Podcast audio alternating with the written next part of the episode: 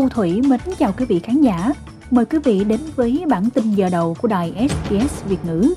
Trong bản tin ngày hôm nay có những nội dung chính như sau.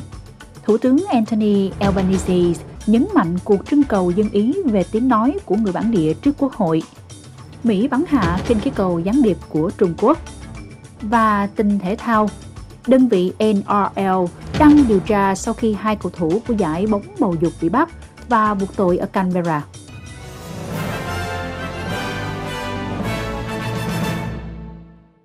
Và sau đây là những thông tin chi tiết.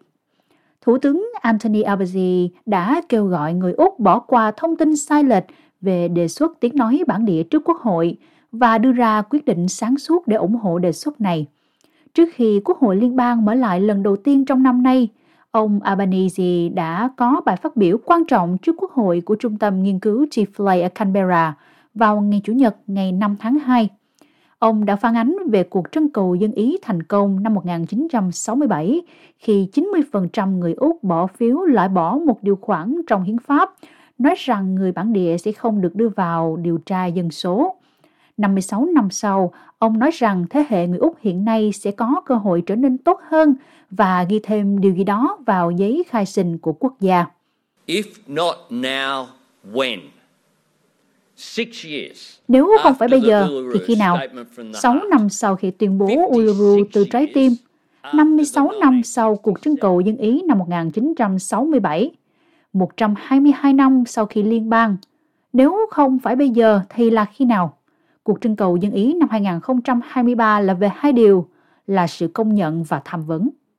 Tin tức về khinh khí cầu do thám của Trung Quốc một hoạt động đang được tiến hành để thu hồi các mảnh vỡ từ khinh khí cầu do thám của Trung Quốc đã bị bắn rơi ngoài bờ biển Nam California của Mỹ. Các mảnh vỡ được cho là nằm trong vùng lãnh hải tương đối gần ở Mỹ, khu vực Đại Tây Dương. Khinh khí cầu gián điệp bị nghi ngờ bay ở độ cao 60.000 feet và ước tính có kích thước bằng 3 chiếc xe buýt chở học sinh. Tổng thống Mỹ cho biết ông đã ra lệnh bắn hạ một cách có tính toán để có thể thu hồi các mảnh vỡ trước khi chìm xuống dưới đại dương. Cựu trợ lý Bộ trưởng An ninh nội địa Juliet Canmay nói với CNN rằng Hoa Kỳ hiện có thể đang tìm cách giảm căng thẳng leo thang sau vụ việc.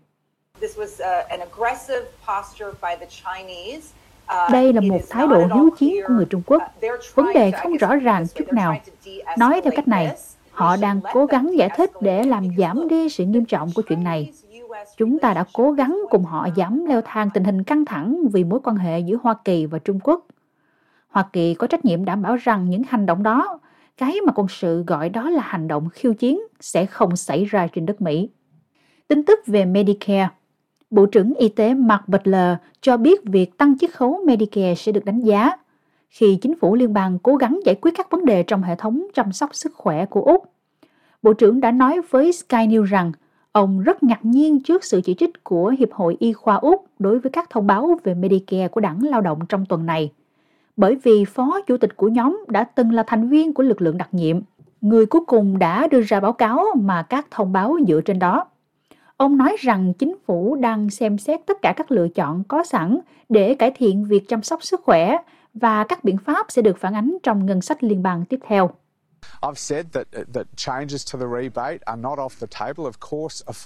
Tôi đã nói rằng những thay đổi với khoản giảm giá không phải bàn cãi. Tất nhiên khả năng chi trả là một áp lực lớn mà chúng tôi đã thảo luận với những người có trách nhiệm. Nhưng tôi cũng đã nói rằng bạn không thể bỏ thêm tiền vào các hệ thống hiện có. Các hệ thống hiện có không có phản ánh nhu cầu của người Úc hiện nay. Tôi nghĩ tất cả các nhóm chăm sóc sức khỏe tham gia vào các lực lượng đặc nhiệm hay những người có trách nhiệm thẳng thắn hơn và cả bao gồm AMA đều nhận ra điều này. Tin tức về năng lượng ở New South Wales Chính phủ New South Wales đang thưởng 250 đô la tiền mặt cho các hộ gia đình nào kiểm tra xem nhà cung cấp năng lượng của họ có mang lại cho họ thỏa thuận tốt hay không. Sáng kiến là một cam kết quan trọng trước cuộc bầu cử vào tháng tới từ ngày 1 tháng 7, các gia đình và cá nhân sử dụng trang web Service New South Wales để kiểm tra xem mức giá của công ty năng lượng của họ có cạnh tranh hay không sẽ nhận được khoản thanh toán 250 đô la mà họ có thể sử dụng cho hóa đơn năng lượng tiếp theo của mình. Thủ hiến bang Dominic Parotay cho biết ông hy vọng khoảng 2 triệu người sử dụng năng lượng sẽ nhận ưu đãi và ưu đãi này sẽ giúp các hộ gia đình chuyển đổi nhà cung cấp và dịch vụ dễ dàng hơn nhằm giải quyết vấn đề về chi phí sinh hoạt tăng cao. Bạn có thể tiết kiệm tối đa chỉ bằng cách chuyển đổi dịch vụ. Thậm chí không chỉ tiết kiệm được 250 đô la mà có thể lên tới 400 đô la. Trang web Service New South Wales bao gồm một dịch vụ miễn phí so sánh các dịch vụ điện và khí đốt cho các hộ gia đình và các doanh nghiệp nhỏ. Các y tá và nữ hộ sinh đã phát động chiến dịch trước cuộc bầu cử ở New South Wales để thiết lập tỷ lệ giữa nhân viên và bệnh nhân tại các bệnh viện công của bang. Sau một số cuộc đình công trên toàn tiểu bang vào năm ngoái, Hiệp hội Y tá và Nữ hộ sinh New South Wales kêu gọi áp dụng tỷ lệ theo từng ca để giải quyết tình trạng thiếu nhân viên kinh niên. Chiến dịch quảng cáo trên truyền hình kêu gọi cử tri đặt sức khỏe và phúc lợi lên hàng đầu khi quyết định bầu cho ai.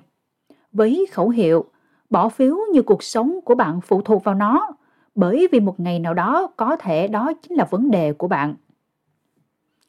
Tin tức về sinh viên quốc tế Các trường đại học ở Úc đang chuẩn bị cho năm học mới với hàng ngàn sinh viên quốc tế quay trở lại Úc. Có những lo ngại rằng nhiều sinh viên nước ngoài đang làm nhiều công việc khác nhau để trang trải chi phí gia tăng và chịu đựng căng thẳng cũng như sự mệt mỏi, trong khi những người khác cũng phải gửi tiền về nhà. Phil Honeywood từ Hiệp hội Giáo dục Quốc tế Úc cho biết, một số người chỉ đơn giản là làm việc quá sức We've got particularly large numbers of students who come from the subcontinent, from India, from Nepal, Chúng tôi có một số lượng lớn sinh viên đến từ các tiểu lục địa như là Ấn Độ, Nepal, Sri Lanka và những người đang làm ba công việc khác nhau đến 140 giờ một tuần. Áp lực rất lớn. Úc là một điểm đến phổ biến cho sinh viên nước ngoài với 160.000 lượt tuyển sinh quốc tế mới dự kiến trong năm nay. Nhiều sinh viên quốc tế Úc hy vọng sẽ ở lại lâu dài sau khi tốt nghiệp và nói rằng cuộc sống sinh viên sôi động của Úc là một phần của sự hấp dẫn. Nhưng với nhiều người bị căng thẳng và mất cân bằng trong cuộc sống, nhu cầu hỗ trợ sức khỏe tâm thần phù hợp về mặt văn hóa ngày càng tăng. Tin tức về đấu giá ở sân bay sau 2 năm do gián đoạn COVID-19, phiên đấu giá tài sản bị mất của sân bay Sydney đã hoạt động trở lại vào ngày hôm nay, ngày Chủ nhật 5 tháng 2 các cuộc đấu giá trực tuyến sẽ chứng kiến việc bán hơn 2.600 mặt hàng không có người nhận để gây quỹ từ thiện và giá thầu bắt đầu từ 5 đô la. Các mặt hàng bao gồm máy tính sách tay, tai nghe, máy ảnh, kính râm, túi sách, đồ trang sức, rượu, máy xén hàng rào và nhiều sản phẩm khác. Các cuộc đấu giá tài sản bị mất của sân bay Sydney đã quyên góp được hơn 1,4 triệu đô la cho tổ chức từ thiện kể từ năm 2013. Năm nay số tiền quyên góp được sẽ quyên góp cho máy ấm phụ nữ ở Bayside. Một thiếu niên đã bị thiệt mạng trong vụ cá mập tấn công ở Perth. Quyền thanh tra Tây Úc ông Paul Robinson cho biết một cô gái 16 tuổi đã được kéo lên khỏi sông Swan với những vết thương nghiêm trọng. Cảnh sát đã yêu cầu bất cứ ai chứng kiến sự kiện liên hệ với họ, trong khi các thám tử ở Fremantle chuẩn bị báo cáo cho nhân viên điều tra. Người ta tin rằng cô gái tuổi teen này đã nhảy ra khỏi một chiếc mô tô nước để bơi cùng hoặc là bơi gần những con cá heo trước khi cô bị cá mập tấn công.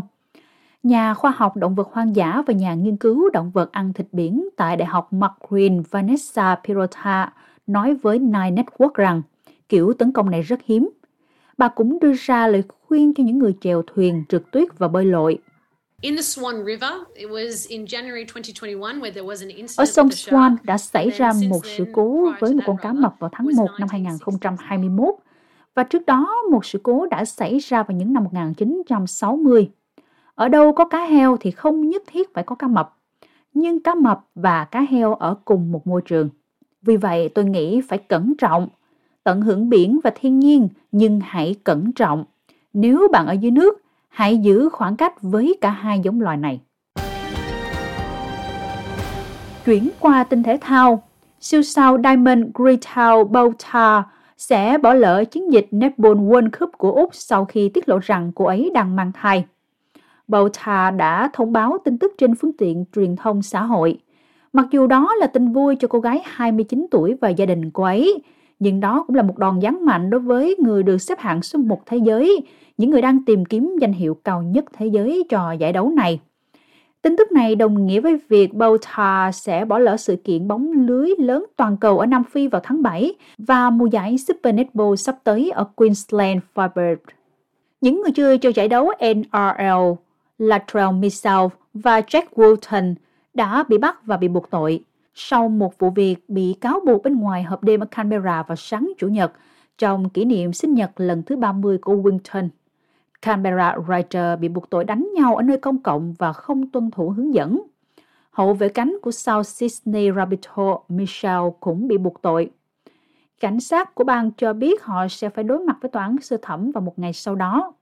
Đơn vị chính của giải NRL đang điều tra vụ việc. Chuyển qua tin tức Việt Nam, Tổng bí thư đảng Việt Tân nói về lực lượng 47. Nhân dịp sinh nhật lần thứ 19 của Facebook vào ngày hôm qua, ngày 4 tháng 2, hơn 60 tổ chức phi chính phủ về nhân quyền và các Facebooker có nhiều ảnh hưởng đã gửi thư kêu gọi ông chủ Facebook Mark Zuckerberg giải quyết tình trạng mạng lưới tài khoản giả độc hại, trong đó có sự tham gia của lực lượng 47 hay các dư luận viên đang tồn tại và hoạt động mạnh mẽ tại Việt Nam nhằm phổ biến các thông tin sai lệch và gây hại cho các tài khoản thật. VOA đã có cuộc phỏng vấn với ông Hoàng Tứ Duy, Tổng bí thư của đảng Việt Tân, một trong những tổ chức phi chính phủ đã tham gia gửi thư để tìm hiểu về sự kiện cũng như một báo cáo chi tiết của tổ chức này về lực lượng 47 và tình trạng kiểm duyệt không gian mạng tại Việt Nam. Khi được hỏi, ông có thể cho biết một số ảnh hưởng tác hại của lực lượng 47 đối với xã hội Việt Nam nói chung hay không? Ông trả lời rằng, lực lượng 47 có nhiều ảnh hưởng tác hại, mà ông muốn đưa ra tác hại lớn nhất.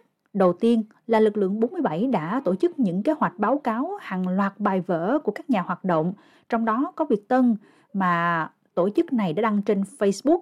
Khi họ báo cáo hàng loạt như vậy, công ty Facebook nhiều khi không phân biệt được đây là những nội dung thật sự hay những nội dung đang vi phạm tiêu chuẩn cộng đồng của Facebook và có nên tháo gỡ những nội dung này hay không.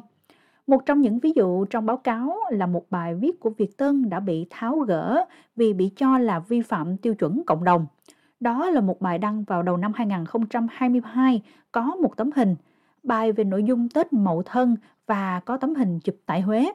Đó là tấm hình rất nổi tiếng mà báo chí đã đăng nhiều trong 50 năm qua, nhưng tấm hình đó bị cho là vi phạm tiêu chuẩn cộng đồng. Sau khi ông làm việc với Facebook thì Facebook đã đổi ngược quyết định đó. Đó là một ví dụ của báo cáo hàng loạt của các dư luận viên. Vì ban đầu khi các nhân viên Facebook nhìn vào bài viết, họ nghĩ rằng Việt Tân đang cổ võ vấn đề bạo lực hay thù ghét. Đó là một ví dụ của những bài đã bị gỡ xuống đó cũng là hình thức mà nhà nước Cộng sản Việt Nam kiểm duyệt những tiếng nói độc lập và đối kháng trên Facebook. Tác hại thứ nhì là lực lượng 47 đã dùng rất nhiều tài khoản giả để spam ồ ạt những trang Facebook có nhiều comment, bình luận. Họ dùng những tài khoản giả để tung ra rất nhiều bình luận và đó là cách họ đóng vai trò dư luận viên. Họ tung những tin giả để tuyên truyền gây ảnh hưởng xấu dư luận trên mạng. Với tác hại đó, Ông kêu gọi Facebook phải có hành động cụ thể làm sao để dẹp bỏ những tài khoản giả, dẹp bỏ những mạng lưới gây hại đang hiện diện tại Việt Nam. Khi được hỏi, Việt Tân lâu nay được xem là một tổ chức đảng đối lập chính trị với Đảng Cộng sản cầm quyền tại Việt Nam. Vậy làm sao Việt Tân đảm bảo được rằng khi gửi báo cáo và thư ngõ tới ông Mark Zuckerberg của Facebook là thật sự công tâm, khách quan và có lợi cho xã hội tại Việt Nam? Ông Hoàng Tứ Duy trả lời, đây là lá thư của rất nhiều tổ chức NGO và nhà hoạt động, trong đó có Việt Tân cũng ký vào. Qua lá thư, chúng tôi nêu lên một sự thật ở Việt Nam đối với Facebook, đó là mạng lưới độc hại đang kiểm duyệt tiếng nói tại Việt Nam và nó làm hại cho Facebook. Vì quyền lợi của Facebook, họ phải giải quyết những mạng lưới độc hại do lực lượng 47 và các dư luận viên gây ra. Sau đây là tin dự báo thời tiết cho ngày mai, ngày thứ hai 6 tháng 2. Perth, trời nhiều nắng 33 độ. Adelaide, trời có mây, mưa một vài nơi 26 độ. Melbourne, trời có nắng 22 độ. Hobart, mưa một vài nơi 25 độ. Canberra, trời nắng 26 độ. Wollongong, trời nhiều mây 25 độ. Sydney, mưa một vài nơi 26 độ. Newcastle, trời nắng 28 độ. Brisbane, mưa một vài nơi, 31 độ. Kent, trời mưa và có thể có bão, 30 độ. Darwin, mưa một vài nơi, 32 độ.